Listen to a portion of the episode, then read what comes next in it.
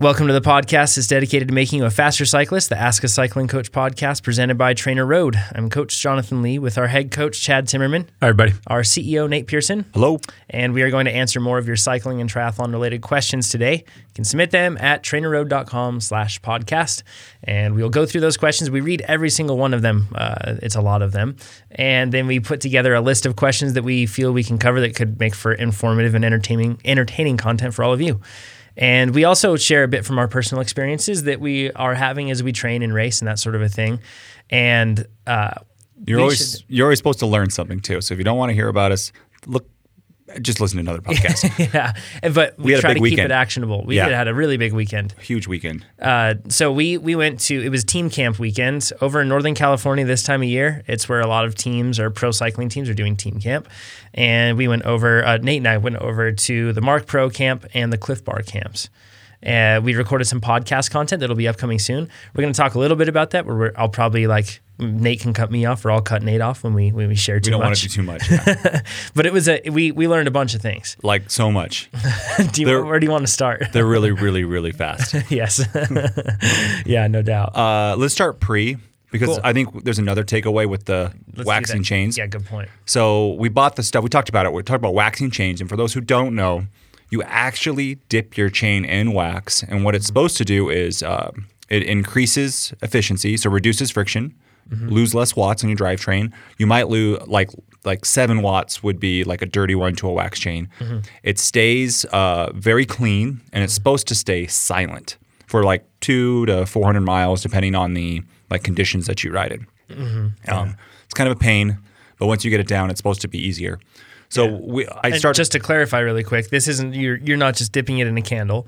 This is molten speed wax. Is the yeah, I use molten speed wax, which is like I think paraffin wax with uh, a whole bunch of other like secret stuff that they add to it to add get an extra water to. Okay, cool. Yeah, that makes sense. So There's a- the process. Should we go through that? Yeah, so there's a, the whole process. The first step of it for waxing your chain is you have to make sure your chain is absolutely clean. Sparkly clean. We're talking raw surface. When I say raw surface, I mean like really raw. Like Yeah, pins and all. yeah, nothing, nothing, nothing on any surface at all.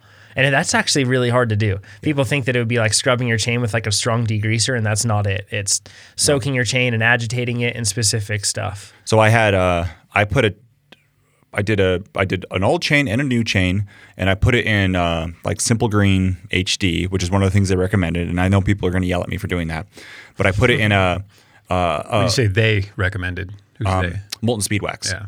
I put it in a uh, uh, ultrasonic agitator, like an industrial one that they recommend. Yeah. Did that for an hour, had it at six degrees Celsius.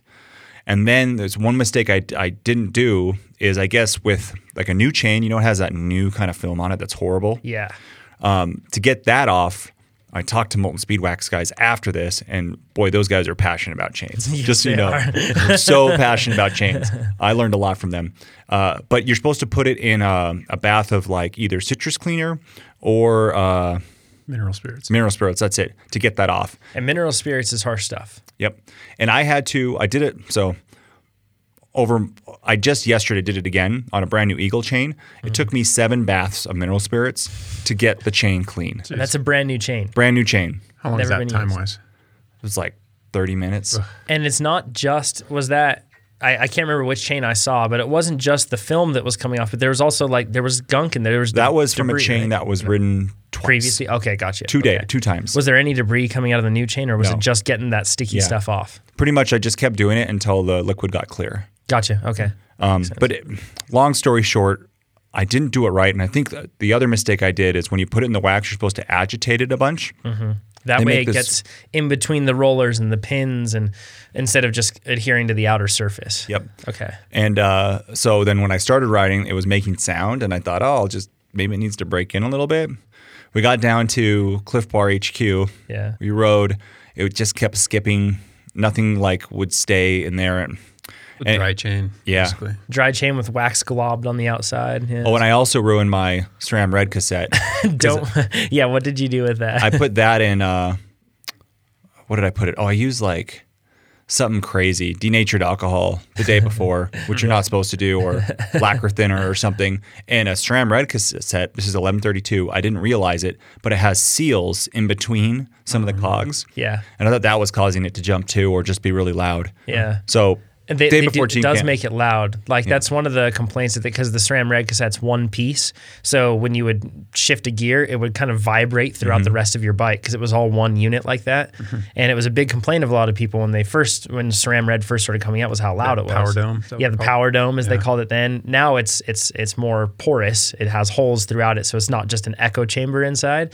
But it's uh, they they cleverly added those rubber things in to quiet it down. I don't know if there's another purpose behind it, but the rubber kind of sits in different spots to dampen Is it those. still a usable cassette or is it garbage? I don't know. I, I had so many other things happening. So I went to Mike's Bikes in, in Berkeley, and I hate being this guy, but I like come up, you're like, dudes, please help. like, I need this right now. I have to drive like three hours after this. Yeah. Um, they were great. They like psh, took the bike right back, you know, and, and did it, and they put a new chain on. Um, and they put a new cassette on too, because with both of that, that it wouldn't shift. So I think the cassette might be bad. Then they're like, "Hey, come check it out." Front derailleur stops working, and I have an E-tap uh, oh no. front derailleur, uh, and it worked right before that. And and even the mechanic guy, like, I just saw it work. and it wasn't a battery deal. Nope, it Battery said it was was. fine. You'd click on it, and it, the light would um, light up. So it was communicating. And the button on it wouldn't work. So that's a hard part to find too. They don't people don't have front derailleur E-taps laying around. so Mike's Bikes, awesome. They said go get a coffee. We're gonna call around. Came back. Mike's Bike San Francisco has one. So I get in my car, drive from Berkeley to San Francisco at like 4:30 p.m., which is not a good time to do that. Oh, Going to that Mike's Bikes again, they're like, "Sure, come on my back." They're super busy.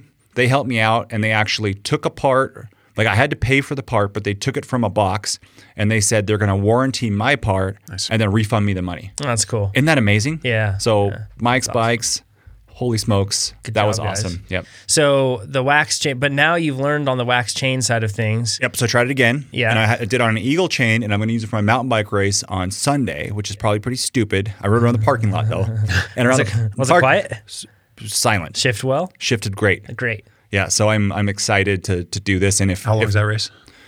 ooh 24 miles, Okay. and if we In do it, potentially wet conditions. yeah. Yes. It's Which is- so it's a big probably test. like it. Yeah, and another good reason. Well, if we if we figure out the process, like, well, there's figure out how to do the process because there is a process. I think we should just wax like ten or fifteen chains at once, mm-hmm. and then just switch them out. Yeah. Wait until they're all dirty. Right, you're all that's the way to do it. and start over all at again. once. That's a good idea. Yeah, and then that'll last us like until twelve speed road comes out or something like that. Not long, perhaps this year. Yeah. Who Oh, knows? shoot. Um, but the the interesting thing with this, and I, I want people to understand this because I'm sure people are thinking, why are we talking about chains?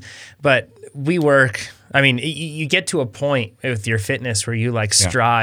All year to get like five watts on your FTP or something like that. Mm-hmm. And something like this can save you quite a lot of watts, right? Like they And- say up to how many watts? Well- like seven, I think. And that's okay. So there's different stuff, and I'm sure some of you are losing like 20 watts on your drivetrain, easy. Yeah.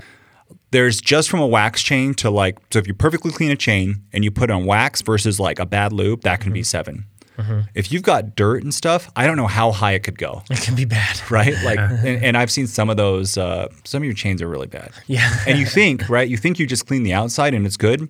There's actually tension on the chain. And uh, as you clean it it can't get the soap and everything can't get into the pins Yeah. in between. And then that is uh, that's where the friction is not on the outside there's no Yeah. friction on the outside Right. Yeah. I I mean, noise out there. yeah, there can be some friction. You know, obviously, if you have that, you know, the rollers between the cogs and everything. Yeah, yeah, else. between but cogs, yeah. but it's minimal compared to the friction, the internal friction to let those let, let those little pins roll. So We also found out there's a YBN quick link that's Okay. supposed, you're supposed to be able to reuse five times, and is that just a road eleven speed one? and an Eagle one, Eagle eleven one too? or Eagle, Ooh, and so you can take that off, and then the the easy I think the simplest way to clean your chain well, put it in a citrus degreaser in like a little bottle, and just shake, shake, shake, shake, shake, shake, shake with your hand. yeah, And then once it gets, once you'll get a bunch of stuff out, do that a few times Mm. Yeah. to get it really clean. That I would leave it overnight or something like that. yep. But they said a citrus would be good on that one. Awesome. Good stuff. So that you you got your chain all fixed though. That was all good. And then we headed off to team camp. So the first day um, we rode with Clif Bar.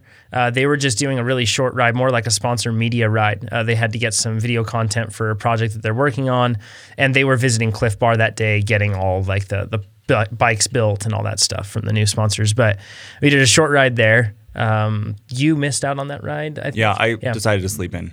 Yeah, not a bad idea. Um, but we did that ride, and we got. I just wanted to share this. We got a top ten across a top ten across the Golden Gate Bridge, or sorry, the the Bay Bridge on the way to Treasure Island. Did you really? Yes, we did.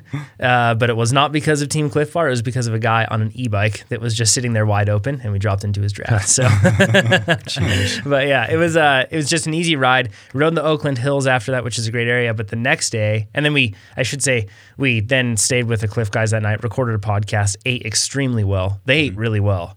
Uh, I learned that on that that I guess uh, on this trip is that the pros eat extremely well, which I'm not a big surprise. But then Marc Pro Camp was pretty tough. Uh, we the next day, Yeah. They ruined me for team camps. So I'm done.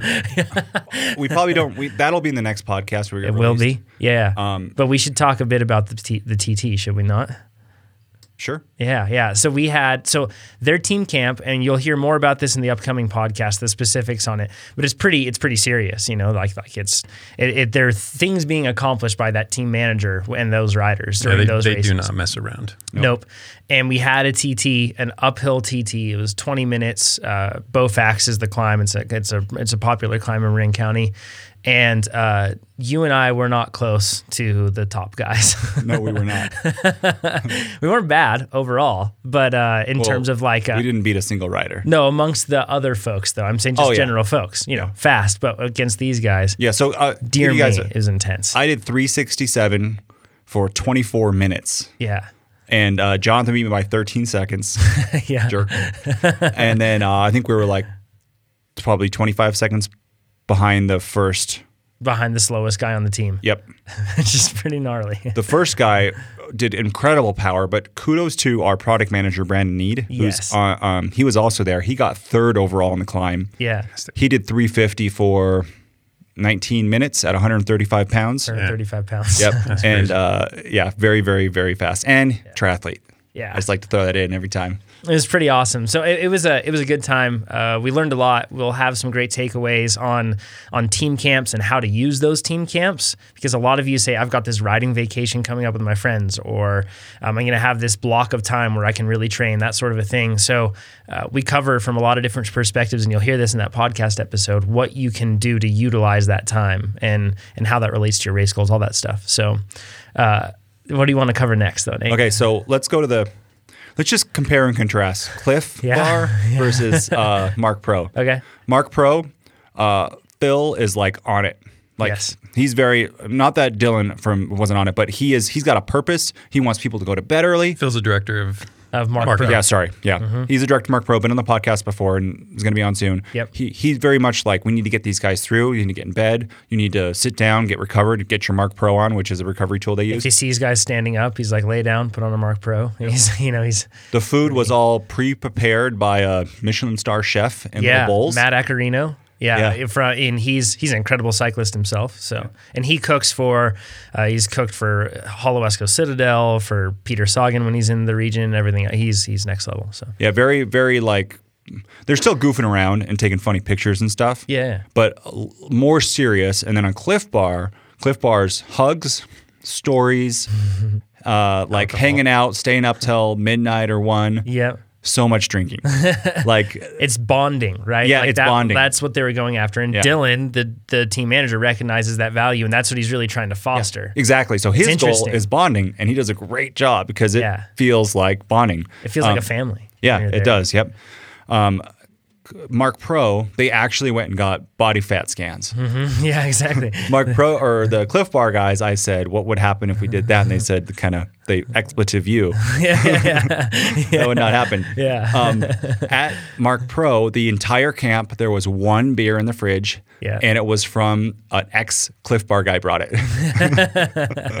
And it's funny, it doesn't mean like in the end, that doesn't mean that one team is going to be more successful than another. Like it's just the team recognizes different needs and then they thusly fulfill those. So They have different names too, different types of races. They they know what they're doing. good point. yeah, yeah. And it's crit racing too, right? So they're doing flat, fast races. guys, yeah. That's an yeah, versus Marc Pro is doing hilly road races and like Some power to weight. too. Yeah, yeah. But it's But mostly road racing. Yeah. Mm-hmm. One uh, one other thing that I noticed just talking with everybody and hanging out, Clif Bar, they kind of like they start with tactics, mm-hmm. and they value tactics, especially in crit racing, over all else. Mm-hmm. Strongest guy doesn't win the race, right? It's it's tactics. You really want to put out the least amount of power.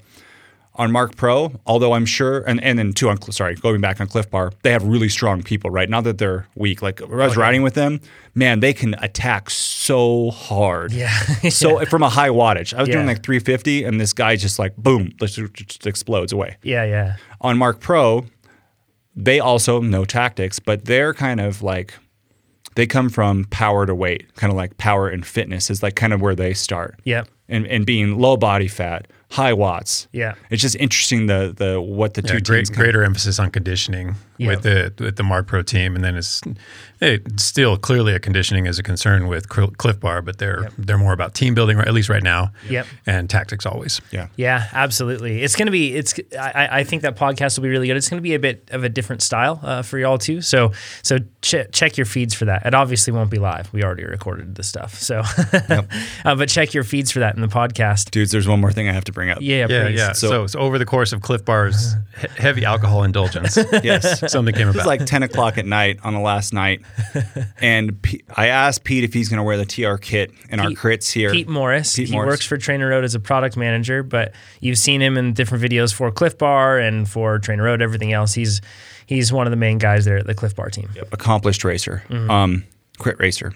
He uh, he said that you know I got to wear the Clif Bar stuff, but he's going to beat six TrainerRoad people versus just him at our local crit series here. Every Every time. he said Every every single time he said it's impossible It's for all- any of us to beat him. impossible. 100% chance that he will win. There is no scenario that he win. And I'm the only one there. Jonathan's already gone. And uh, the entire Clif Bar team is just like, yeah, there's no way. There's impossible. so I came back to here and like we've got pro racers, right? And Yeah. I'm a road like hill climbers uh, rather Yeah. than that, but we've got a pretty stacked field.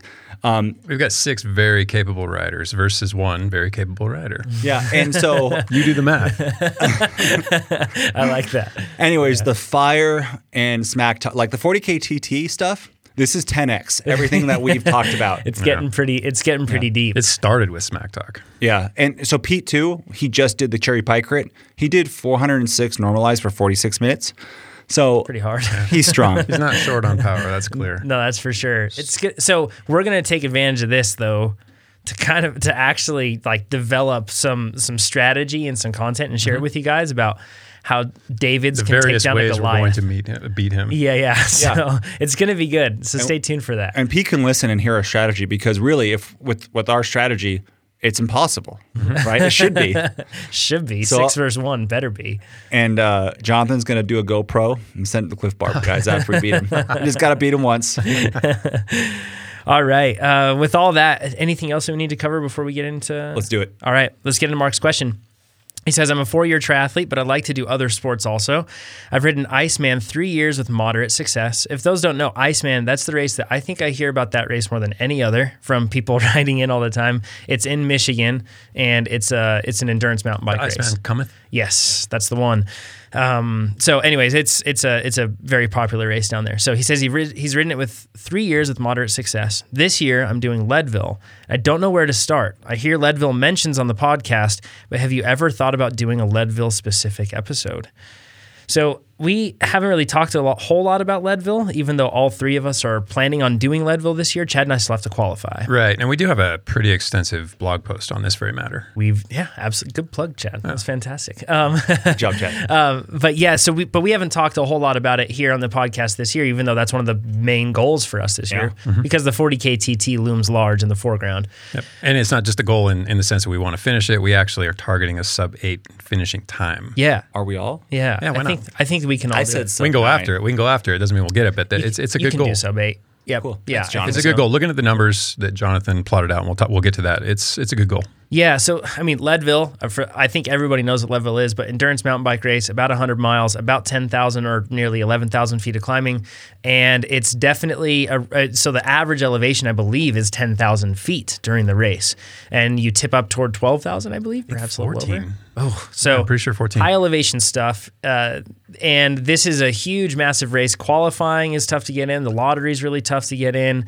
Uh, it's it's it's a whole deal. It's not a technical mountain bike race in terms of the terrain. Uh, it's not single tracky. It's not technical rocks or anything like that. Yeah, the necessary conditioning is more in line with a long road race. Obviously, a very long road race. Absolutely. So when people talk about plans that they should pick to follow uh, to, to prepare for this, you know, base training, we usually recommend sweet spot base. Sustained power build is what I would recommend thereafter. And then if you're going to go into something from there, the 40 KTT plan isn't a bad idea. Century plan. Century Yeah. plan. Yes, Um, anything that develops that focuses primarily on muscle endurance. I mean, you just got to Mm-hmm. keep on it for a long time. climbing road race might not be a bad choice either. Nah, I don't think so. I don't think it's a good fit for this. There's there's a lot of uh, um, there's a dynamic aspect to the, all the road race plans that you won't really ne- need here. I don't think so. Chad, I was planning on doing the crit plan to smash Pete.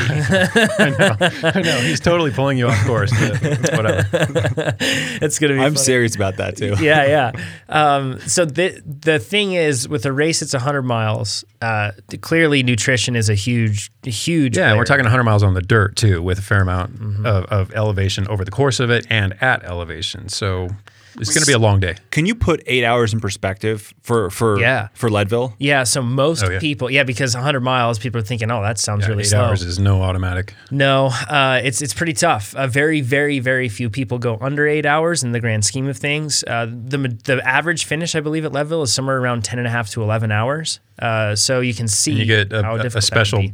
Big belt buckle for going under nine. under nine. Then you get a special one, I think, for going under eight. Uh, the fastest time I think ever maybe was just under six hours, which is insane. And I believe that was by Howard Grotts last year. So um, I could be wrong on that in terms of like if that was the fastest ever, but. The, the, the top guys are, are really fast, but Todd Wells last year, uh, he's retired now, but when he did it, he had very small aero bars on his mountain bike. Uh, they do things like they use shoe covers, they have aero helmets, not like a full TT helmet, but they have an aero road helmet Skin suits. uh, skin suits. They'll have road pedals and road shoes, that sort of a thing, to really try to focus on efficiency first and, and aerodynamic efficiency before you go deeper into that. So with this, it's kind of like a. I think that Leadville, in many respects, is more similar to a road race than it is a mountain bike race. And something that, that we're planning on doing with this is we're planning on using skin suits. We're planning on using aero road helmets. We're doing all of that stuff. Wax chains there for sure. Aero bars, anybody? Uh, yeah, I'm thinking of doing something at least if it's not going to be like a little bit in front there, to like aero bars to hold on to, at least some padding or a different hand position Yeah. to help me get a little more aero. I'll experiment. I know that it's it's just uncomfortable too. Yeah, yeah. But maybe if because there's a road section, Yeah, mountain right? bike especially. There's not a whole lot of hand positions. You can't. It's not like drop bars where you can put them in at least three different places. Yeah, yeah. Road, you know, with road stuff, it's or with with getting into those aero positions. Once again, on a mountain bike, you have to make sure that that's something that you can sustain, and it will be an imperfect surface. There, there's road, but there's a lot of dirt sections where it would really benefit you, just dirt road, to get into that aero position. So you have to make sure that it's not just like a precariously perched position, but one that you can sustain and have some control. So it's kind of a tricky balance. Um, putting it back, but I drifted from your question. Yeah. Putting it back into perspective for all of us for for uh, let's start with Chad. For Chad, for you to do eight hours, Yeah, and we gotta take into account our body weight or our anticipated body weight. yeah, we used Best Bike Split for this, and I actually used Elden Nelson, a, aka the Fat Cyclist. I used his eight hours and eight minutes time. Oh, I just missed so close, uh, which is a really impressive time that he had. I used that one and I worked backwards on best bike split in a very unscientific manner, but I, I think that this might get us close. And I basically worked backwards and I asked him for a lot of data to make sure that I could adjust the rolling resistance, the mechanical loss, and then the CDA to a point where I could replicate the time that he did uh, for the wattage that he did everything else. So, and then I used that and applied it for us. So it's probably close, but might not be spot on. For you, Chad, for you to go sub eight, just under eight, you would have to do an average power of 224 and a normalized for 234 for that long Eight eight hours. hours. Yeah. Uh, then Nate, you're practically exactly the same. Uh, the, Because our weight's going to be within a couple pounds of one another. Yep, really close. And for me, it's only I have to do average power of 192 and then a normalized power of 200 watts. Um, so looking at that, that doesn't sound like it's that tough. But when you're keep in mind your average 10,000 foot elevation, that's going to get really tough. And for eight hours. I mean, this isn't just a four or five hour century. Or It's a full work day. At a 345 uh, FTP, that's still 234.67. It's pretty pretty rough, man. Yeah, 0.67 intensity factor Oh, for okay. That's for nine large. hour or for eight hours is that's a lot. Like Yeah. No, no. This, it- like I said, it's a lofty goal. It's not one that's guaranteed at all. We're going to have to work for it. Yeah. But it's not unattainable. for me to be at like 345 to there, I have to go into it at like 365. Yeah. Right. Yeah. And then be conditioned to do that long stuff, and then nail my nutrition. Timing wise, though, this this lines up. I mean, considering what we're t- what we Mm-hmm. should bring into the 40k TT, the gap between the 40k TT and this, it, it does work out. That's why I'm optimistic. Yeah, I'm thinking after the 40 KTT plan, or what, what are you thinking actually on your on the training, Chad? What would you do in an ideal Honestly, I, I haven't given that much thought. Don't put me on the spot. because we have about three months I haven't gotten that between that, and then then Leadville. So we have three months of time where we'll have built up to a peak for a 40 KTT, Mm-hmm. and then we can kind of reset from there. I'm thinking that I'm just going back to the drawing board and working on more. well, that's the thing. It, get, it gets complex for us because we have a lot of other things, Mm-hmm. and, and they don't commingle too well. especially your crit training. I'm gonna do two crit plans in a row. yeah. See, so it's I'm going to have to play it by ear at that point too, depending on what's more important. Yeah, you know what? Too, it's after that 40k TT. I think I'm going to go. I'm going to say, what is my fire burning my belly more? is it to r- really like? Yeah. And it- Yeah. it's a good advice for people. Like, should I go? Am I really want to do an sub nine? I really just want to do sub nine. at prioritize, Leadville. yeah. Yeah. Or do I want to do Pete? And and it's, they're not going to be or Yeah. beat Pete. yeah, Is that Pete. bad? Yeah, they're not the same. Uh, they're totally different energy systems. And although I probably both will make me a faster cyclist, w- I won't be as fast as I could be if I specialized in one for one of those races. yeah, that's a good point. So it's we're going to be talking a lot about Leadville as the summer comes closer, and if anybody is doing Leadville, uh, like we said, the the recommended plan progression, we really think sustained power build's a good idea, and then we really think that going through and doing the 40 KTT plan or the Century plan that could be a great uh, great idea. Um, the one thing I just keep reminding myself even now about Leadville is just don't cross that line. Uh, when you're up at 10,000 feet, and if you go push too hard, too early, that sort of a thing, you pay dearly for that. It's and then it, it can be the Eight type hour- of thing that you just don't recover from. Eight hour race in general. Like, Yeah. You think about an Ironman. That's what it. That's what it feels to me like a. Yeah. An Ironman, Sure. but little little less than an Ironman actually. Yeah, yeah. So it's it's gonna be it's gonna be pretty darn tough, uh, and but it's gonna be cool to check that off the list and then go firsthand with through a lot of what you already have gone through. The people listening to this, so um, it should help us be better prepared. What about you're going to do a uh, hardtail, right? Hardtail mountain bike, Mm-hmm. canyon. Yep. I'm going to be on my uh, specialized Epic, and you'll be on a Sweet Yeti. Yeah, probably. Yeah, Mhm. Sweet. Okay, so that's just you're going to be full suspension, Sweet Yeti, yeah. hardtail, Yep. Full suspension. Yeah. Cool. Yeah. Because that's the, that's one question that people always have is should I do a hardtail or full suspension? And it's interesting. I, I would think that the best bike would be an extremely efficient full suspension because they're, when you think about the micro bumps and undulations that you go over, those start to add up in fatigue and stopping your momentum. Where with a full suspension, you'd be able to soak those up. That said, most full suspension bikes are not as efficient and they just don't get as close to And what being a efficient. hardtail with high volume tires? Yeah, it could be a good option. Um, hope yeah, and Well, the and the other thing is higher volume tires in a lot of cases not all, not all, but if you pick the right tires and the right rim width, you can get away with less rolling resistance that way, or at least assumed less rolling resistance. I can't say it's proven, so that could help. But weight is one thing where on this race it matters a lot because there are really long climbs. Yeah, so especially if you're carrying a fair amount of body weight into the event. yeah, so you're really trying to, you're not looking to get a really knobby tire for traction. In this case, you're really looking to get a tire that rolls fast and that isn't going to be too heavy. But once again, I mean, it's a 100 mile day. That's a lot of terrain to cover. That's plenty of rocks that could slash a sidewall. So you have to count on that too. And on this race, uh, Chad, uh, the the winner has been on a hardtail some years and some years full suspension. Yeah. So it's not that one is. sure. It's not that it's like you know every year. There's no obvious bet. exactly. Yeah. And I think in just the past two, maybe three years since suspension has really stepped up in terms of their, their the valving and everything else, they've gotten much better at locking out, like locking fully out, which is which can help with that efficiency side of things for a full suspension bike. Whereas in the past, even though you had a lockout, it still had some squish and some loss. Um, Chad's lockout On, is on, the, on the is- fork, is on the hardtail, serious. it's ridiculous. yeah. So on the road section, it's like a he'll rigid fork. out and Yeah, and, and you know, locking out a fork, I just want to cover that really quick. I think that locking out a fork makes sense if you're out of the saddle.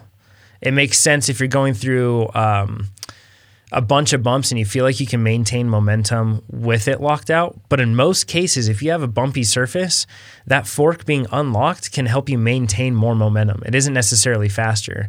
Uh, if you think about it, you, you, you're putting that weight and that the, everything through the rear wheel. Uh, so when you lock the front, I, I would just lock the front if I'm out of the saddle. Otherwise, Well, I would probably just have it. what about unlocked. asphalt road? Even then, I would unless it's perfectly smooth. Yeah, Yeah, yeah, if it's perfect. Like if, it's, it's a perfectly street, smooth, yeah. you would lock it. Yeah, um, but even yeah, I So you're would. talking about negating the vertical oscillation. Exactly right. Yeah. because there are situations where even on a smooth road, but let's say it has like a crack every 10, like a substantial crack every, you know, every so often, that sort of a thing. If you unlock that fork, that might even be faster, right? Mm-hmm. Because it allows you to maintain more. Play with Un- that. I have 100 miles to do so. Unlocked fork on California roads. Yeah, exactly. Those Yeah. things are horrible. Those things are worse than single track bad. sometimes. Uh, let's get into Tomo's question. He says, Hey guys, I'm a recreational mountain bike rider and I want to improve my sprint speed and power specifically on short uphill sections. Can you advise a course of action I could take? Thanks from Tomo. Short question. Yeah. So, Thomas, since you didn't specify the actual duration of these short uphill stretches, um, let's look at it in three different contexts. Uh, first is like an actual sprint, which is anything that lasts maybe up to 30 seconds. I mean, a lot of people can't sprint full out for 30 seconds. That's something that has to be cultivated. So it's it's not really a sprint at 30 seconds. You know, typically it's more like 10 to 20 seconds, but Going to assume that's not what you're talking about. You're looking about something longer than that. If it were, that's that's something we've addressed in the past, where you you do it with stomps and you do it with real high force repetitions in a big gear. Yeah. Wind it up, learn how to generate speed, uh, or learn how to generate power at, at a really slow, low cadence. Something that I want to add to that really quick is the the courses that I see with that are a lot of the time if you have short track cross country courses. This year, Eliminator cross country is coming back at the World Cup level. I know that applies to very few of us, but I could see that genre catching on uh, Sure. because it's like it doesn't require a lot of terrain. It can be done in a short area, and it'd be fun. Like four guys head to head, and it's like bracket Oh yeah, racing, totally. Basically. and in that case, something actually cultivating a true sprint would be useful for sure. Yeah, and I think of like a, a course where this is pretty helpful is a course like a Bonelli, which may be the Olympic course when LA has the Olympics. It's down in LA. It's it's a very popular race venue because the Pro XCT series has gone to it year after year after year for quite some time now. But that course has just steep little like I'd say 10 or like 15 to 30 second climbs over and over and over and over. It's like seven or eight of And them. I'm a guessing lap the fast guys really get after each one of them. yeah, it's I it's amazing to see what they can do. So so um so yeah, I guess that there is probably some situations where this is there, but like you said, it's probably less likely. It's probably a little more In his question, if he's talking about short uphill sections, I'm going to assume he means longer than 30 seconds. Yeah. So then it comes down to, you know, is this an anaerobic effort or a VO2 max effort? And, and as always, there's not like a discrete switch between those two. They blend into one another. But I, in most coaches, most people limit it to, anything under two minutes is going to be primary, primarily anaerobically driven. I mean, actually, it becomes increasingly aerobic once you're over like, I think 70 seconds. But let's not split hairs. Let's just say if it's under two minutes, we're going to focus on anaerobic conditioning. If it's over, we're going to focus more on uh, VO2 max conditioning. awesome. And it's really that simple. So then you just choose a plan that has a you know preponderance of those sort of sort of um, uh, specialized workouts. So this is stuff you're going to encounter to a lesser extent in your build plans and to a greater extent in your specialty plans. So look for something that has something that replicates whatever those durations you need are. If you know these are you know one or two minute, then look for something that's heavy on the anaerobic side. Uh, anything that's longer in a couple minutes, three minutes, four minutes, look for something that's heavy on the VO2 max work. Jonathan, so if Tomo is a recreational mountain bike rider doing those short hill climbs, how maybe Tomo's really getting out of the saddle, pumping. Let's go back to the last question. Might not be on the most efficient bike. Oh yeah. Could that be a big problem too? Yeah, I've seen that a lot. You know, people get out of the saddle and they hammer, and their bike is soaking up a lot of that energy. up, yeah. You know, yeah, Um, especially if you're if you have like a trail bike, right, rather than a cross country race bike. Yeah, and and uh, bef- I'm going to get technical on this one in just a bit, but Do it. getting getting back to that, I think that I think that a lot of people, when you see those climbs, don't be afraid to use a lockout. I know this is just marketing speak from RockShox, but when they had that dual, it's called the full, it's the XLoc full sprint, something like that, full sprint XLoc, and it's the one plunger and it locks out front and rear. And they said, kind of in a quirky way, in their marketing for it, they're like, we are using this more than our dropper post and even more than our shifter a lot of the times. And I think that that's a good idea. If you have a lockout with a lever on your bars and you have a bike that is prone to bobbing, then you should use that thing regularly, but go in and out. Don't that doesn't mean just stay locked. You know, use it intelligently. If it's a really bumpy climb, sacrifice a bit of efficiency in terms of being bobby to be able to keep traction on the ground, right? And maybe some forward momentum. So you always want to try to weigh those those pros and cons, like we were just talking about with the fork being locked out. But this is stepping back from this a bit. This is why I think cross country riders should favor designs with high anti squat. An anti squat is is a characteristic that can be designed into rear suspension that basically means that the bike sits higher in its travel when you sit on it, and it likes to sit higher. It doesn't like to sink in and kind of settle. It likes to stay high. Uh, for cross country, that can be extremely helpful because you get greater resistance in most cases to pushing through and getting into a soft, less stable spot where it soaks up a lot of energy. Um, I very rarely actually lock out my bike on my ASR. Uh, it's and that one just has a standard single pivot, kind of an old school design, but it actually has a, a pretty good amount of anti squat for being a single pivot design. So I never, I don't feel like I have to lock it out. I, in fact, I the only time I do is if I'm on road. So uh, and that's because it stays high. If I pedal and I throw some weight into it, it doesn't feel like it's soaking it up.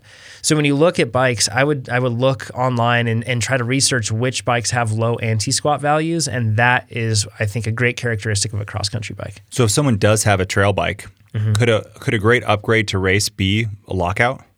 Yeah, yeah, absolutely. It can help uh, massively. the The tricky thing about that is, in most cases, you're really going to want to lock out the rear there. That's what we're probably talking about. And usually, the shock comes with the lockout, or you have to buy a different shock altogether to get that. It can be done, and I would recommend looking at used markets in that case because you can find people pulling a shock off a bike and selling it brand new that might have that.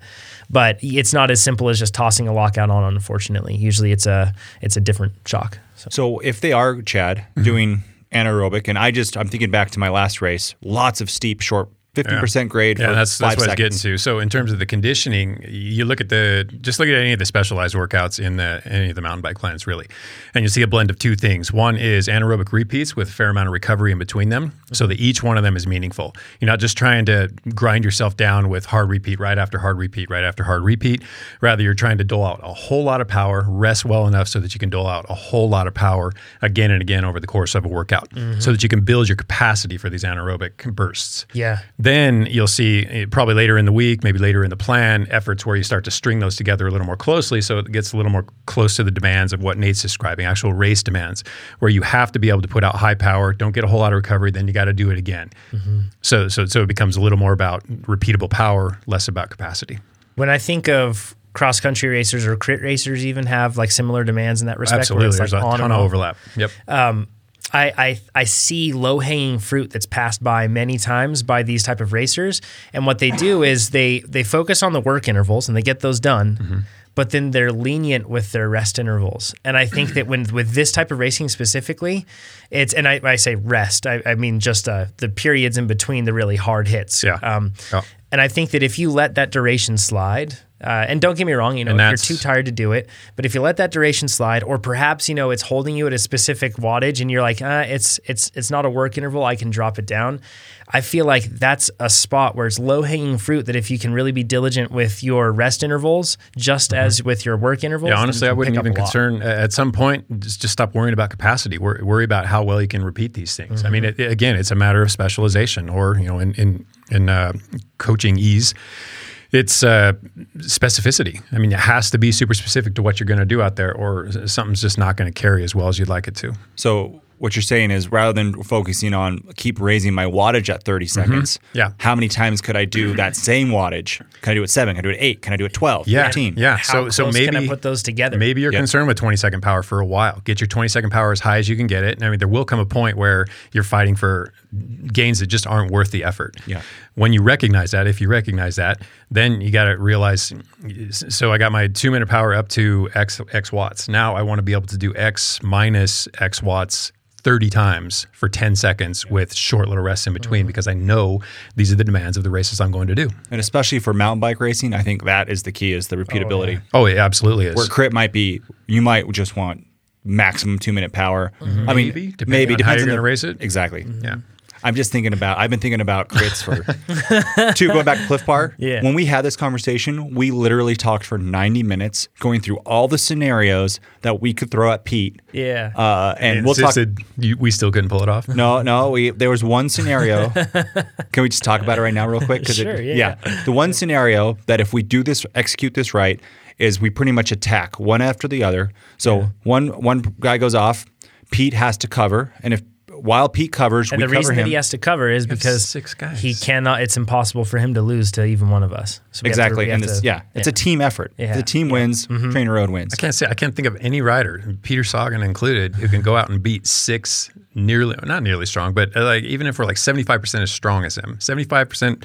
These guys are seventy five percent as strong as Sagan. Six of them can't beat him. Yeah. Right. Yeah, So I get what you mean. Yeah. The key to this though is when when so we have to then follow Pete right and bring up everyone else fresh. We're just counter, counter, counter. And then as soon as it gets close, before Pete lets up on the gas, that's, that's the next person goes. You don't wait till it's all back together. to Yep. Counter. Well, you don't see, and they said, um, I don't think they think our tactical experience is that well. We're going to work as a team, and maybe we're not. We're going to work better. But if we let the field come back and wait for 15, 20 seconds, 30 seconds, We don't like even it is wait a rest it, interval. We don't even wait till wait. it touches back together. Exactly. And that, that's a, it's just like the workout, right? Like in the workout, you might have 20 seconds rest and you can do 30 of Quite them, a lot. Right? Yep. Yeah. But if you try to put all that 30 into one block, Yeah. you can't there's it's humanly No, impossible. that's that's the nature of intervals. That's why we do intervals. I know, but so we're not going to give Pete intervals. We're going to give him one sustained block at 7,000% FTP. Yeah. Yeah. And so, and that's actually a common thing that I hear with a lot of people writing in on their questions about microbursts. They say, I'm fine through the first how, however many, but then I hit a point where I can't go anymore. Mm-hmm. And I have to either skip one or I have to just backpedal for a bit and then go at it again. And that's a capacity of a different nature, but it's still something you can grow. Mm-hmm. and I think that that's that's what you're trying to do basically when you when you that tactical option is you're basically trying to shrink those or get them to the per, get them to the point where they may think they'd be able to they can sustain that five second break in between efforts whatever it is but then if that happens time after time after time it gets pretty tough so Pete's a strong guy. He's a smart guy. He's a tough guy. But uh, I just, I mean, there are human boundaries that he just can't exceed. we'll see. um, so, uh, anyways, with the mountain bike stuff and just going back with that, I I just recommend, like you mentioned, pick a plan uh, that that represents that. The the the cross country Olympic plan is awesome for that. The short track plan is Yeah, good you know, for that. And something we didn't mention with uh, Leadville is a cross country marathon plan. So if you really did want to approach this as a mountain bike race, that would be the, the closest fit, other than sustained or uh, 40k TT Or Century. or Century. Good plug. Mm-hmm. Yeah, like that. Awesome. Uh, Jerry says, I've been using TrainerRoad for about one and a half years and find it the best thing for me to stay in shape. I especially like that you let me find my own entertainment and music rather than forcing your choices on me like so many other apps. Good man, Jerry. Thank yeah, you. Yeah, that's that's a very conscious choice of ours. Like we it, we all have different tastes and we get that. So we don't want to force it on you, you know. You you you can and we want to design things so that you can bring whatever you want. Like that's that's like it's it's it's designed that way. You guys have those playlists you put up? The, the trainer. I don't like your guys' playlist. oh yeah, yeah. I No, don't expect people to. That's, that's exactly. whole it's different, it. right? Yeah. It's like Yeah. art or whatever. Yeah, Everybody like, something different. that was the biggest nightmare of the bike classes, and that was seven other riders, and it could never make it work. Yeah, could you pick another song, please? Change the that song. song. It's ruining my watts. Um, he says in the last podcast, Chad mentioned a problem with taking salt tablets.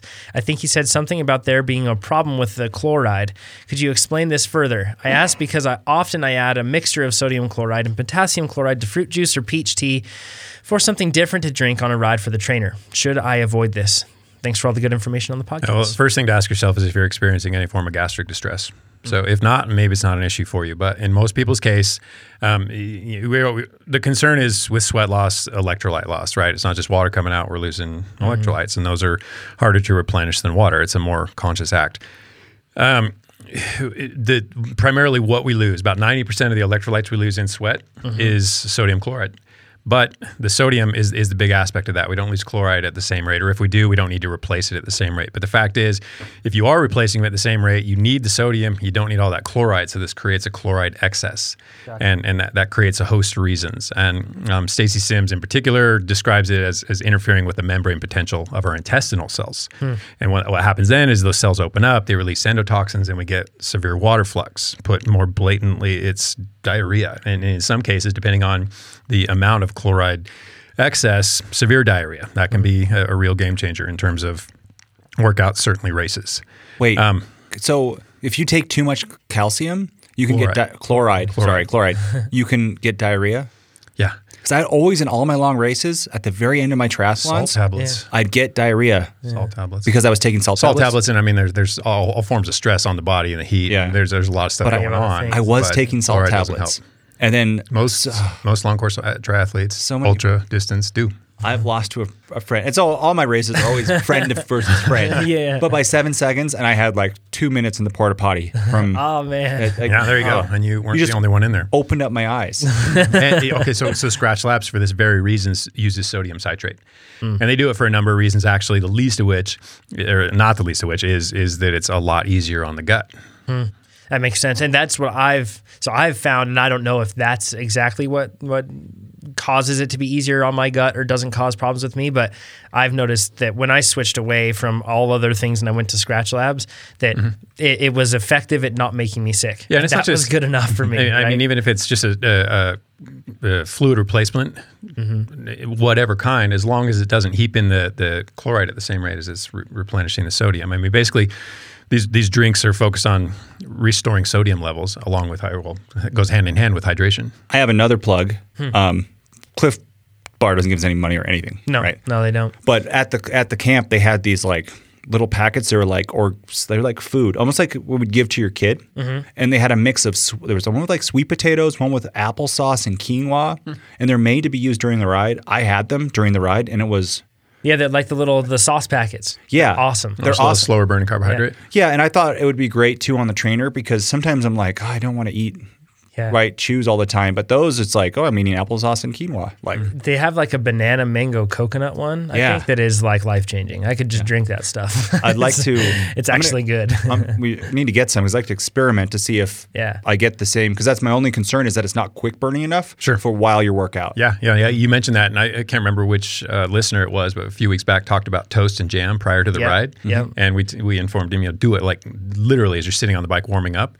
I've been doing that very thing lately. Hmm. No gastric distress whatsoever. I mean, no digestive issues at all, and I feel really good for the first half of my workout, and then I get on top of the nutrition for the latter half of it, and it's all panning out quite well. Uh, one more gastric distress thing. Yeah, Um, we didn't mention this, but on Sunday we rode with the founder of Clif Bar. yeah, Uh, it was this seven flat ride, very long. But at the before the end, we stopped at his like wine restaurant thing. There's a big table laid out. Boy, we felt like rock stars. yeah. And the Clif Bar guys, I swear, some of them drink a bottle of wine each. Uh, and then we had a 40 minute climb afterwards. So that's my kind of cycling team right there. Uh, this guy Jazz, on the climb, he stopped and threw up twice. Food and rally. That's- yes, exactly. Um, and to still, I was going hard because I was trying to beat, beat up the climb, which I did. yeah. And uh, at the top, I then rode with some other really strong guys. Yeah. They were kind of drunk, and they still dropped me. Like, just it's just amazing how strong. Yeah, uh, they strong are. riders, Yeah. man. Uh, let's go into Connor's question. He says, "Can I peak twice in one year using TrainerRoad's plans? I have an Olympic triathlon early in May, and then I have a half Ironman in late August. I would like to be competitive in both, so I'm wondering, can I peak for both since they are fairly spread out?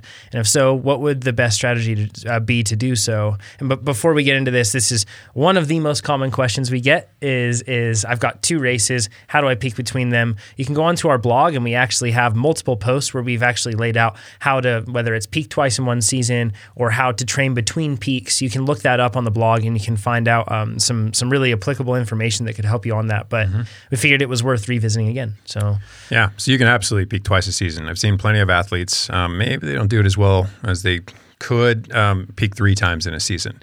And given we're not talking about ultimate fitness three times, we're talking about bringing your fitness to a head, performing well for an event, seeing a downturn, and then bringing it up to a head again, repeating. Sometimes you can get away with that three times. I don't typically recommend it. I think that's a bit a bit much.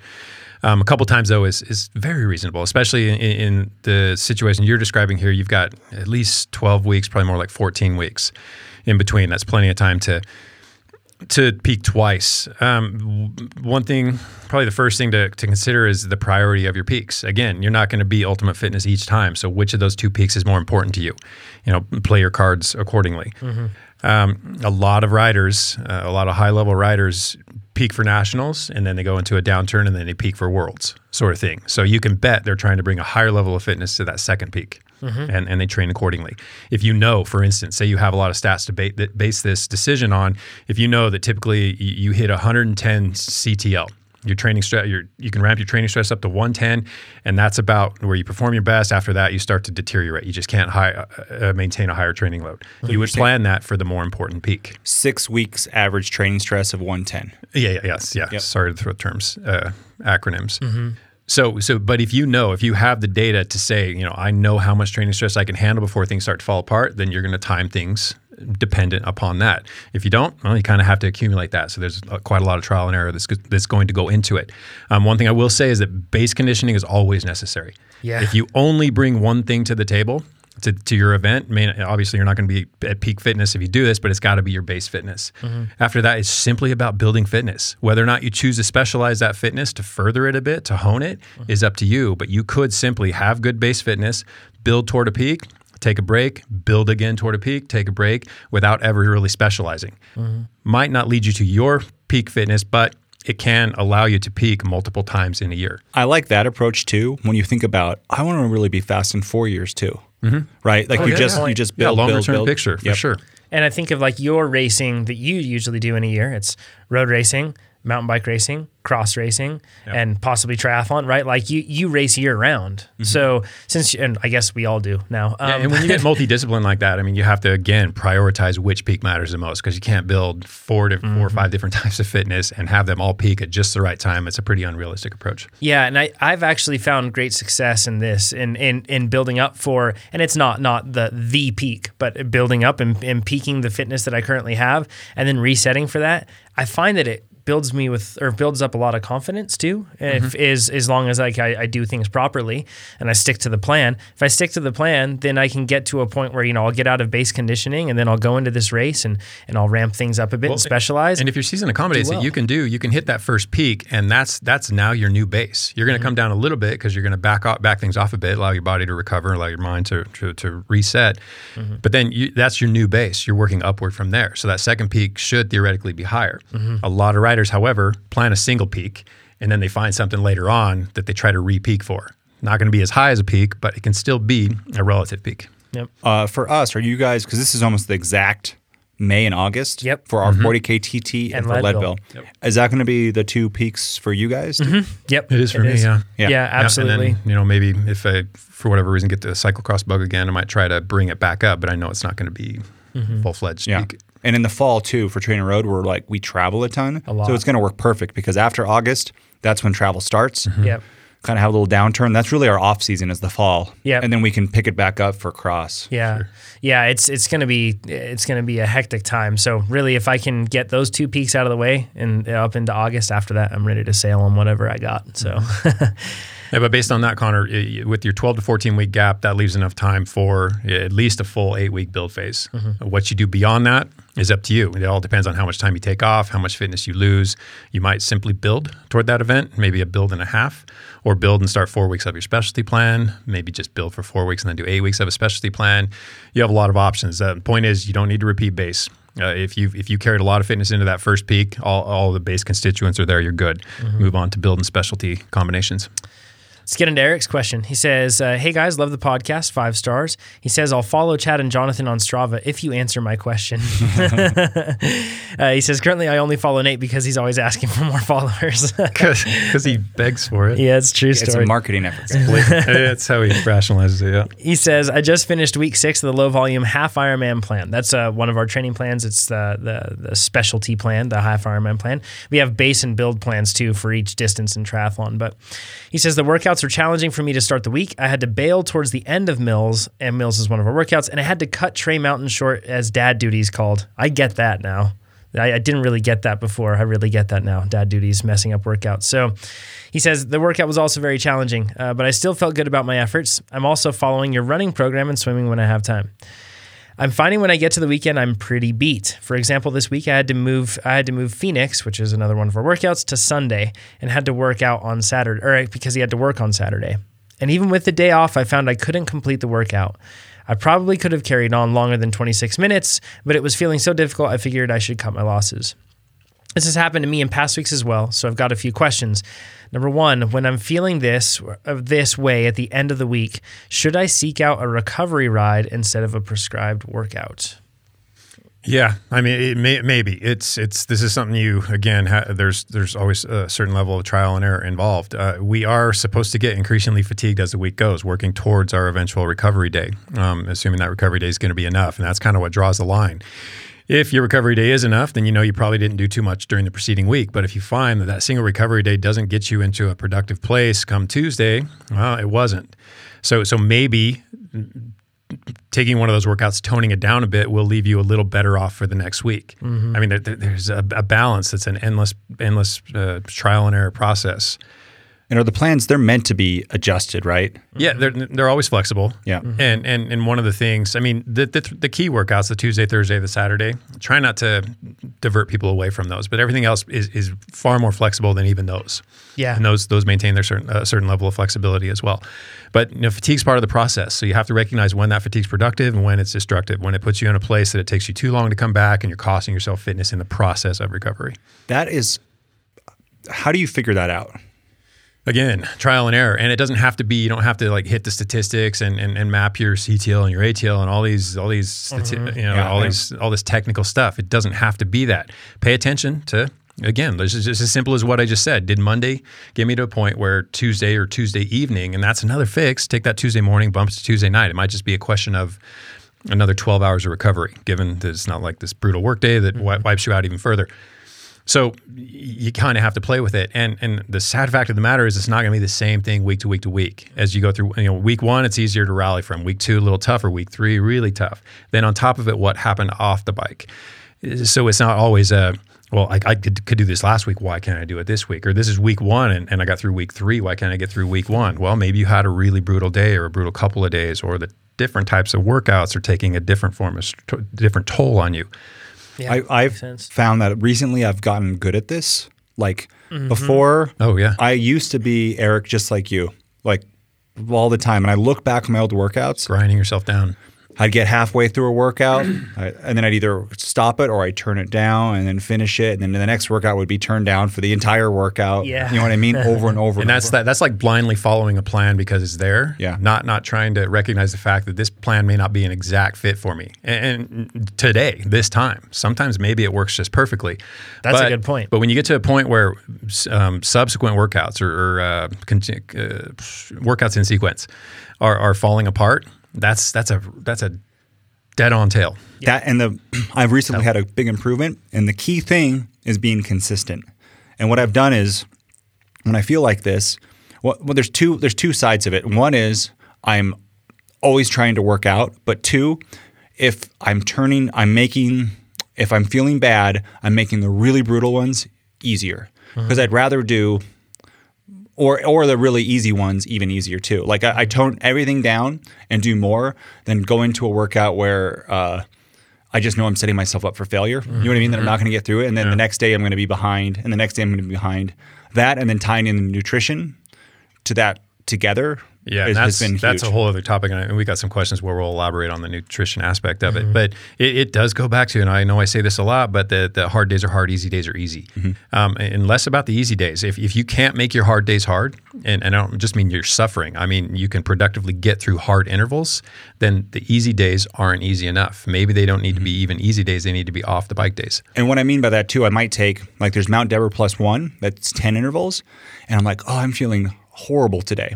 I'll go Mount Deborah, which is seven, right? And I'm like, I'm just going to go through the 7 right? Rather than, than all 10. Sure. Um, yeah, it's a it's a handy trick to be able to use that to look at the workout that you might be able to turn it down.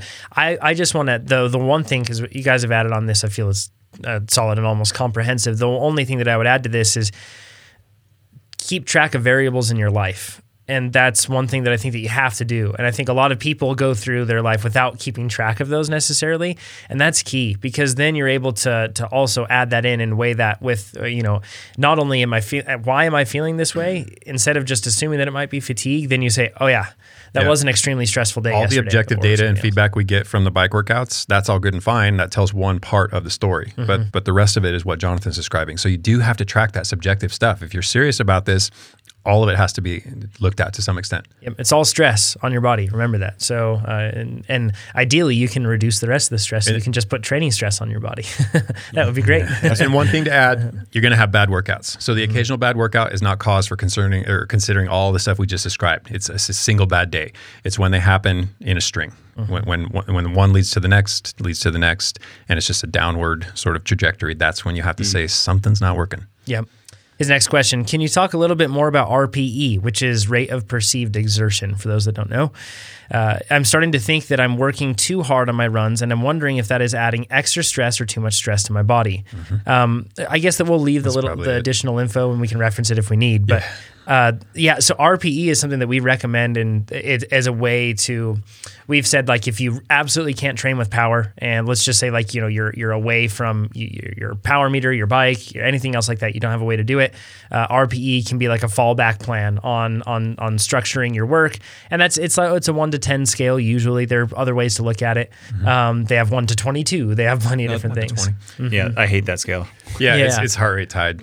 So it's It's tricky, we, we don't need to get into Just it. say but one to 10. It makes one it a to little ten more makes complex. it easy, right? Sure. And and the thing and one to ten usually you're somewhere around seven and a half. And we're talking about perceived exertion here. So rate of perceived exertion. So your perception of how how it feels. How hard does it feel to you? Yep, and a seven and a half is roughly around where you'd find threshold. Some people say it's eight, some people say it's seven, somewhere around there. Um, so that that should give you the context. And it's it's our single defining metric for swim and run workouts. So we don't have we're not equipped to, to run with power just yet. Maybe ever I don't know.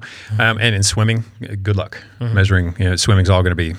And no one needs to email us in about Stryd. We know that the Stryd We exists. know it's out there. We're well aware. Yeah, we Yeah. know running power meters Yeah. are out there. They So- just haven't reached the ubiquity that we see with cycling power meters or anything else. And, and it just so happens that RPE is a very useful metric, especially as your experience grows. Um, so, uh, but it is subjective. Um, you know, what's uh, in the case of the runs, and we'll get to this in a little bit. What is an easy run for one runner is not necessarily an easy run for another. Um, some people, the idea of running 30 minutes is a grueling prospect. For others, that's a true recovery run. They can keep it so easy that it actually feels like recovery. Just like cycling. Yeah, totally. So, so you first have to get clear on you know what is actually easy for me, and, when, and while I may describe uh, you know an RPE four workout as marathon pace, maybe you never run a marathon. You don't know what marathon pace is, so you kind of have to determine. You know, if I'm going to go out and run for three hours, what's roughly the pace I think I can maintain? so Marathon there's there's pace. got to be some fun.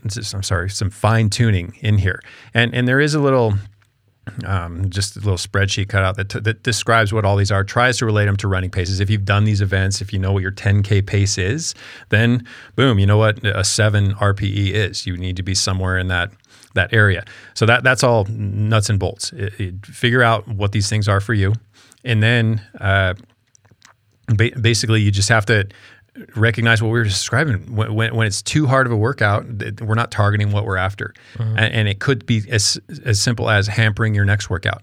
So if something is described as an easy run, but that run makes you so tired that you carry a ton of fatigue into the next workout, which is supposed to be a difficult, productive workout, that was too hard a pace. Um, I found that I, I used to use my, um, what are they called? The ventilatory. ventilatory. Ventilatory thresholds; those are useful. Yeah, right. Sure. So we talked about those a long time ago, but I could tie that with my running and I felt like that level two would be threshold and above. And, it is. So really quickly, Yeah. ventilatory thresholds, there's one and two. So VT1, VT2, and they correspond closely with LT1 and LT2. So your lactate thresholds. And, and, and the first one basically comes when breathing becomes noticeably labored. And, not, and I'm not talking like you're breathing hard, but now you're conscious of your breathing. Mm-hmm. You can no longer speak in full sentences. Now you're speaking three or four words at a time, sort of stuff. So now breathing is actually on your mind. It's not something that was just happening um, subconsciously prior. So I'm going to try to, t- to tap this out. What I would I tied it to my foot sp- steps, Yeah, like 90 RPM. So at threshold, it'd be like um, my in out in out in out, and then Yeah. below that would be three. So in out in. Yeah. That's out. a music major Yep. right there. and Got then, good rhythm. and then recovery would be one wait in out Yeah. in Easy stuff. out. Yeah. Hopefully that's not super loud on the podcast, but but that you you tie that to and runners totally do this. They tie their breathing to it, and Yeah. you can. There's this pace level where you switch. Yeah. You start breathing harder, and you if now that you're aware of it, you go out and run and you think about that. You'll totally be aware, and that's another good, I think, RPE and that level. and that ragged switch that you're talking about there that's when you hit that lt2 VT2. that's the point that's basically um, ftp uh, max lax tech, lax max lactate steady state where we get to that point where any harder and we're going to have to back off so mm, that, that's it if you if you want to tie your breathing to it that's an excellent way to do it tie your breathing rate to your stride rate Yeah, Another thing. One. if it's the easy runs, um, you should be able to like talk, have a right? full conversation Yeah, you can talk to yourself. I, I, I, I was joking before you could do the Pledge of Allegiance or whatever Yeah. country you're at. Yeah. Probably not read a whole book the whole time, but like you know, two sentences, talk back and forth. full sentences else. yeah if you can speak in full sentences you're, you're probably in the neighborhood of recovery Yeah. Where if you're at that level. V2 level, there's no chance. Yeah. I my wife, she just did a duathlon. She comes through the first two miles, and I always I gripe at her. She's not running hard enough because she's like, "Hi guys, I love you. You're doing so well." Everyone else is like, yeah, the only running race I've ever done, I don't think that there was, I don't know if we could even measure what that ventilatory threshold was. It was like "It was a lot." pukey zombie face. It was really bad. VO2. So yeah, yeah, yeah. Running's hard. Uh, Mark, Mark's question. He says, "Hello guys. First of all, love the podcast and app. Five stars all around. I joined TR after I finally plucked up the courage to join my local club." And he says, all of whom are subscribed to TrainerRoad. Nice. They sound like good people. Yes, very good. He says, with your training and the support of my team, I've started racing. I was lucky enough to win a Cat 4 crit and leveled up to Cat 3. Nice job, man. Mark, if you'd like to work for TrainerRoad to beat Pete Morse, we're hiring Yeah. He says, I'm enjoying my cycling more than ever. Thanks, guys. He says, due to fear, due to a fear of damaging the bike and trainer, I don't practice out of the saddle drills on the trainer. So I assume this is the cause of this. My question, given that I will continue to have limited outdoor time in the coming months due to fatherhood, is there anything that can be done off the bike to try to strengthen the muscles in question? I'm getting worried for the race season. Thanks in advance. Yeah, I'm going to start with this. I had the same fear with my first carbon bat bike back in like 2007, mm-hmm. and I started pulling everyone I could. Mm-hmm. Now that we have this semi-large training Yes. company, I have never once heard of anyone damaging a carbon bike on a mm-hmm. trainer from out of the saddle. Yep. Like maybe sprinting, I'm going to take that out, but just like getting on the saddle and doing your intervals, not a one. Yep. yeah, and your and I'm frame's that fragile it's yeah, you I'm probably sh- don't want to ride. bigger concerns yeah I'm sure there's somebody scrambling to write in about somebody that they heard about, and I, I've I've heard of things too, but I've never actually met a person that's done it. And we've we've met or had conversations with a lot of people that train indoors. maybe there's you know a 2000 watt sprint we don't advise sprinting like you know like you know all out sprinting i'm going to try to hit 1500 watts no clearly not but out of the saddle switching in and out never should be able to do that seamlessly. And there, I mean, this, I think Sweet Spot One certainly, maybe both Yep. the Sweet Spot base plans have a whole lot of climbing drills that teach you how to kind of ease into this very thing, whether it's riding close to the saddle or just riding light on the saddle. Or there, there are drills that are aimed at helping you become more comfortable out of the saddle. But the, the fact is, and we're getting to this, is that you have to practice. I mean, do you plan to do this outdoors? Well, you certainly got to be able to do it in practice. and it's not a lot of torque on the frame like you not. shouldn't be when you when you get from in the saddle to out of the saddle it shouldn't be this huge amount of torque right it should be fluid Should be think of contador Yeah, something that Yeah. something that I would uh, say with this too is if you are practicing standing on the bike on the trainer, I feel like you develop a better technique outside because your bike is fixed. So you're very keenly aware of your excessive movement that you have. It doesn't mean that you need to be you know straight up and down when you pedal and not move. That's not the point. But I think that I see a lot of people waste a lot of energy when they get out of the saddle when they're standing and they end up wagging the bike excessively or they end up throwing their body weight excessively from one side to the next or they very common I see is they lean really far forward over the front. And there are times where the fatigue is so high that getting out of the saddle probably doesn't make sense. I mean, it's already a hard enough interval, and then you're going to stand and, and basically recruit more muscle, which requires more oxygen, is going to put you in an even deeper hole than you're already in. Yeah. So I get that. But as far as the lower intensity stuff, even even as high as maybe sweet spot, mm-hmm. and, and threshold repeats for that matter, you should be able to work in and out of the saddle without completely, certainly not harming your bike and without completely crippling your effort. Yeah. So our you mentioned Brandon Need earlier, our, one of our product managers here at TrainerRoad. He's an incredible climber. Uh, Incredible. incredible. Uh, but he's working on climbing specifically. That's a main thing that he wants to target. He wants to be the type of person that wins races on climbs. And he likes to spend some time out of the saddle. I talked to him, and he spends a lot of time out of the saddle on the trainer, as much as like 30%. And he has a, a, a very light and fragile Trek Émonda, right? Like a very light bike. It's not like he's riding some steel thing. His bike's just fine. There's no problems with it. Uh, he isn't, like we said, practicing sprints or anything like that. But I, I, the reason that I share this is we did that hill climb time trial, and he was out of the saddle for a lot of that he mm-hmm. said. Mm-hmm. And I was in the saddle for the majority because I'm training for that 40K TT, right? So it's very, I, I don't want to spend a whole lot of time out of the saddle right now because on that TT, if I get out of the saddle, And, and most people are more, more, most people are more powerful over the longer term when they stay seated. That's just how it is. It's it's it's more taxing to stand. And you have to be very fluid, very efficient. Helps to be light. Helps to be powerful. you're more efficient against aerodynamically efficient when you're in the saddle as well. Mm-hmm. And if you're moving at a decent rate of speed, that will have an effect. So there's there's plenty of reasons to say stay in the saddle as much as you can. But that said, if this is the if you've managed to become efficient that way, and you're dealing with certain things that are, for example, like really steep sections, we had switchbacks on that one, and in certain switchbacks, you can either sit down and grind, and it can put a lot of stress on those muscles. But if you stand up really quick, it can allow you to kind of get up that without excessively stressing those muscles in the same way that they were being used, and then get right back into And it. this this is another argument for off the bike strength training. I mean, mm-hmm. this is the whole strong body is better at doing most things, and that includes working in and out of the saddle. Standing out of the saddle, if you have poor hip control, if uh, it's poor joint control in, in general, but especially in the hip and hips and low back, it, it's not going to magically clear itself up when Yep. you're when you're standing on a bike. So if you're if you struggle with balance in a general sense, it's gonna it's certainly going to be harder on a bike. I would so per- stronger body. Particularly point out the benefit of having a strong trunk, as you say, not core, Mm-hmm. um, but a strong trunk in that case, because once again, I see so many people when they get out of the saddle that all their weight shifts to their hands and hardly any is on their legs. And that's what I'm talking about. When you say Yeah. trunk, I, I basically mean the midsection. Yep. So we're talking the abdominals, the hips. That's and it's and it allows you to maintain more balance, more central over the bike.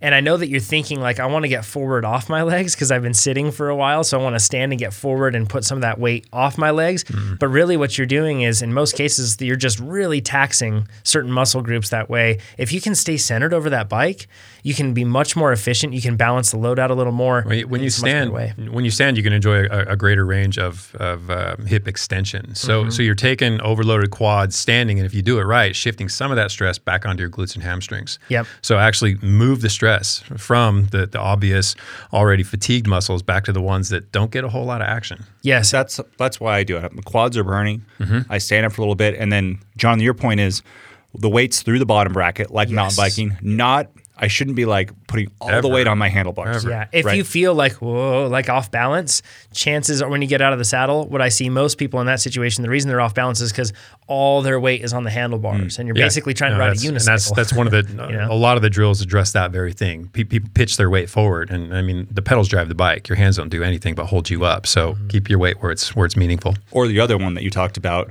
where if you're not just quads burning, but it's just so steep that Oh, you're going to be at like Sometimes you have to, yeah. yeah. You don't, so then you, it's easier to ride 60 RPM or 50 RPM out of the saddle Yep. than in the saddle. Yeah, and another thing that I would add to this is when you get into mixed surface, it's extremely important. You'll be very keenly aware of your deficiencies in standing out of the saddle if you're riding on gravel because you lean forward and you do that, you're going to lose traction and you're going to slide. So you really have to be, be I guess, well trained with that. I had a whole year with my Oh, last Yeti. I didn't get out of the saddle once on a mountain bike race Yep. because I felt so misbalanced, like I was going to fall over. Yep.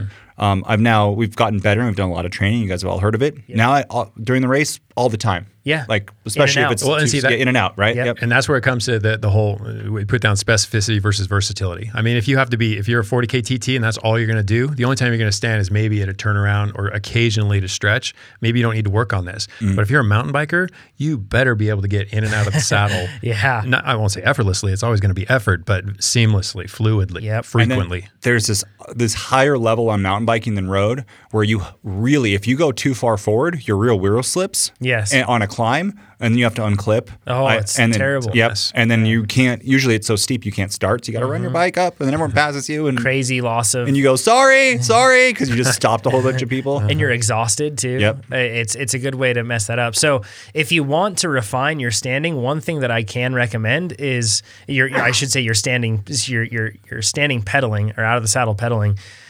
Try to go ride on gravel or something like that, like a mixed surface that's going to tell you if you are centered right on mm. that bike and being efficient. That's helpful. I'd take it a step further back than that, though, and first address strength conditioning. I mean, it, Yes. again, if you're if you're not balanced on the ground, walking, standing on one leg, doing exercises, single leg exercises, unilateral exercises, especially, Yep. I'd first focus on that, and then expect that that will carry really nicely to getting out of the saddle on the bike. How does one know when they're strong enough? Because there's an upper limit, right? question. You can't. You're not going to be. And no distinct line, but I mean, if you if you get out of the saddle and you're just all over the place, uh, Mm-hmm. it- chances are your hips just aren't very good at doing their jobs. There- there's probably nothing that's helping you externally rotate your legs, stabilize. Because if your hips aren't stable, that carries everywhere else, up the chain, down the chain. You, you have to start there. One thing for my upper body strength for mountain biking, I talked about being tired. Now I think that I'm good enough at the moment because I'm my upper body is not tired at all. It's not a limiter. It's not a limiter. Mm-hmm. Exactly. I think maybe that's what you're talking about too, uh, out of the saddle climbing. Is if that's a limiter and you're all over the place. That, that's part of it for sure. I mean, you don't have to have a strong upper body, but you have to have a, a capable one. Yeah. Yeah. It doesn't have to be meaty, but it has yeah. to be strong. It doesn't have to be like Uh, just you know what I strong mean. Strong as you. I hope you're. You're looking you're looking to be stable. Like that that's what you're really hoping for. Yeah, you can be bantamweight. You can be thin as can be, but if you've got strength where you need it, which is basically in your shoulder capsules and, and, and through your shoulder blades and down through uh, through your trunk and your hips, then you're, you're good to go. Yeah, absolutely. Uh, sta- standing isn't bad. Uh, it just needs to be used wisely, right? So, uh, Mitch, he says, "How can I help open up my hips and reverse my my anterior pelvic tilt?" Wait, what does that mean? Let's discuss So that. if your pel- pelvis is a bowl of water and, and holds water when it's level, Mm-hmm. you tilt anteriorly or forward, it tips over the front. So we're talking onto about your a- onto your thighs. a person that's that's folded forward pretty harshly Yeah, over typically when the when the pelvis tips forward, the low back arches, and it it leads to uh, just a, a, a low back, an excessive low back kyphosis. So so too much of a low back curve. Okay. So, and, and we're talking a curve in the opposite direction of somebody that would be posterior pelvic tilt, rolling it slightly backward, perhaps. Yeah, which is not super common. I mean, most of us, it, we'll get to what Yeah. causes this. I see most people having that problem with anterior pelvic tilt. It's pretty Most common. people do, yeah. They're kind of folded. They're, it's almost like uh, instead of where their sit bones are anchored on the saddle, and I know that I'm using my hands right now on the podcast, uh, so but bear with me. If your your pelvis is anchored on that saddle, and then your back isn't just like a, a straight line back up to your shoulders, it's got a bit of a bend to it where it's arched backward a bit, kind of like a cat stretch a bit. You'll see like riders that don't have this issue will look like that versus riders that do have this issue will be more of a straight line. Yeah, it's most riders, frankly. I mean, people who spend, who are desk bound, who drive, who sit at tables to eat, et cetera. Yeah, we all fixed our postures there. um, but but it comes down to two things. It comes down to you know long muscles, which are typically weak, and short muscles, which are typically too tight. Yep. Um, and, and and that's uh, that's what you need to address here, Mitch. Is that your hamstrings, your glutes, your butt, and, and your hip flexors? So you know, right at the crease of the the, the thighs and your abdomen, those muscles are all short because that's how we spend most of our time. That's how we spend our time on the bike too.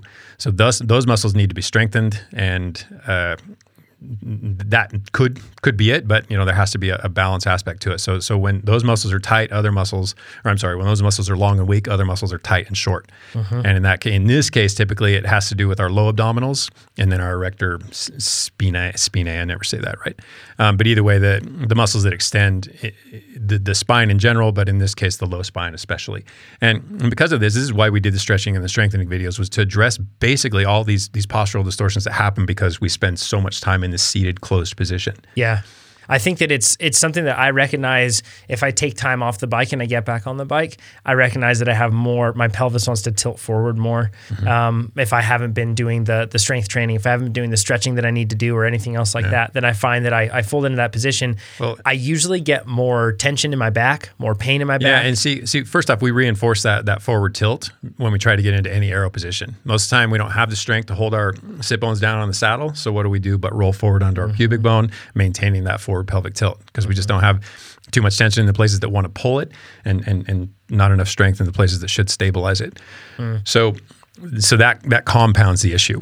Yeah, I've seen I've seen that with a lot of people. Like you know, they're in a decent position. Then as soon as they get to the drops or the race gets hard or mm-hmm. they want to get aero, it's like boom, and they just like roll forward, teetering on soft tissue at that point. You, you, spend a lot of time there, and you're going to be your back's going to be killing you later on. Yeah, and that's so so these muscles that we're talking about in particular, um, certainly the the the quads as they as they get tighter, but your hip flexors as they get tighter, they insert or originate, I guess, on your lumbar spine. Mm-hmm. So so that's why you're feeling that low back pain. So when these muscles get shorter and shorter, they're pulling more and more on that low back as you stay in this closed position. Yep. So that's why we have to stretch the low back or address the low back just as much as we address lengthening the actual short hip flexor muscles. Yeah, it's kind of interesting. I used to see this more frequently and I've seen it less frequently. It's a very informal observation of mine, but in cross country World Cup racing, used to be like every lap you'd see the guys like stretching mm. their back.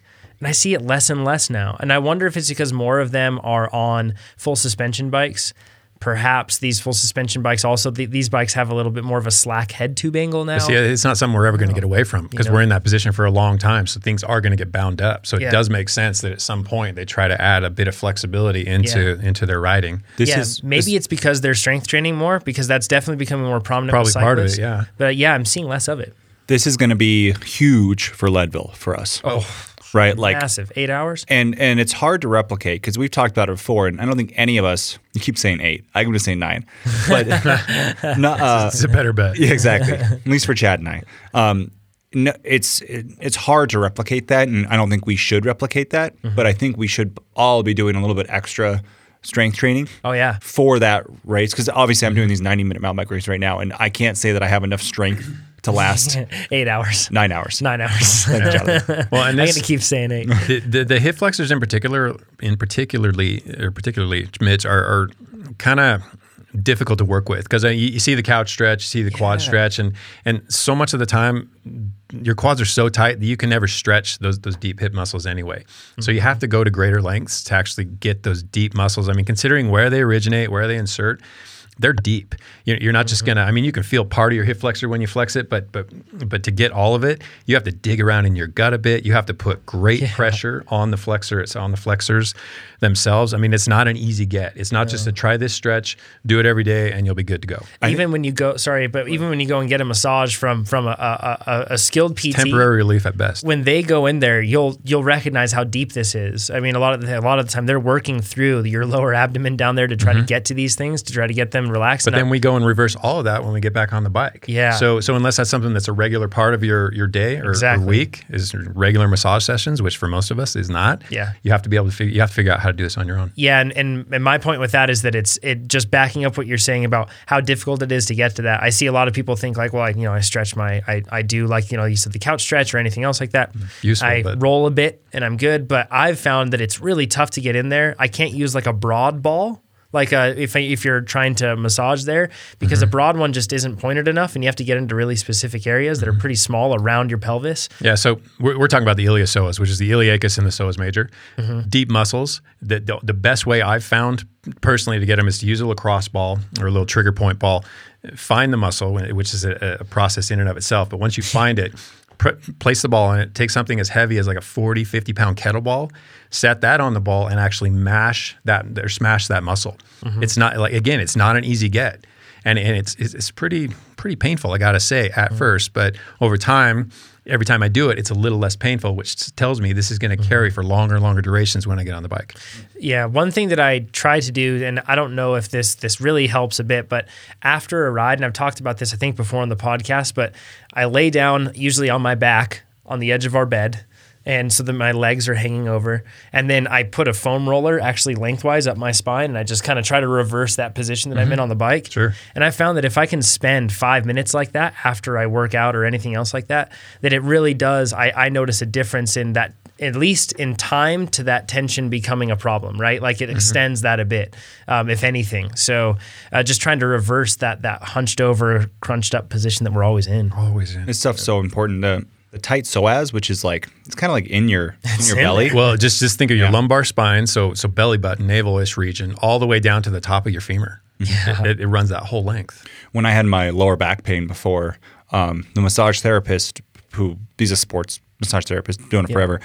He thought that I originally had that pain because of a really tight hip flexor and psoas. Yeah. And oftentimes in the injury, it's the opposite side that causes it of being like too tight, Right. And the other side overworks. Yeah, it pulls your pelvis off kilter. Yeah. Also, when I would uh, for triathlon running and uh, high intensities, I'd get like a you know you call it a side ache, but really what I was experiencing was like a tightening up psoas that was so tight. Yeah. And I think a lot of that was because I'd be on the bike and I'd hammer, hammer, hammer, hammer, hammer in this TT position, which is extremely collapsed, right? Like knees touching my chest. Sure. You're folded. And then I would unfold and say, work at 100% of your effort right now. Right. And then it, it would, it would, it would slow me down so many times. And I had this whole, um, my, my other point with that is if you do see a sports masseuse or a PT, try to say, you know, what can I do to, to do this at home? Because I don't think anyone has the time or money. You have to be able to do it every day, basically. And I was re- releasing my psoas and it would help. Um, but it, it's,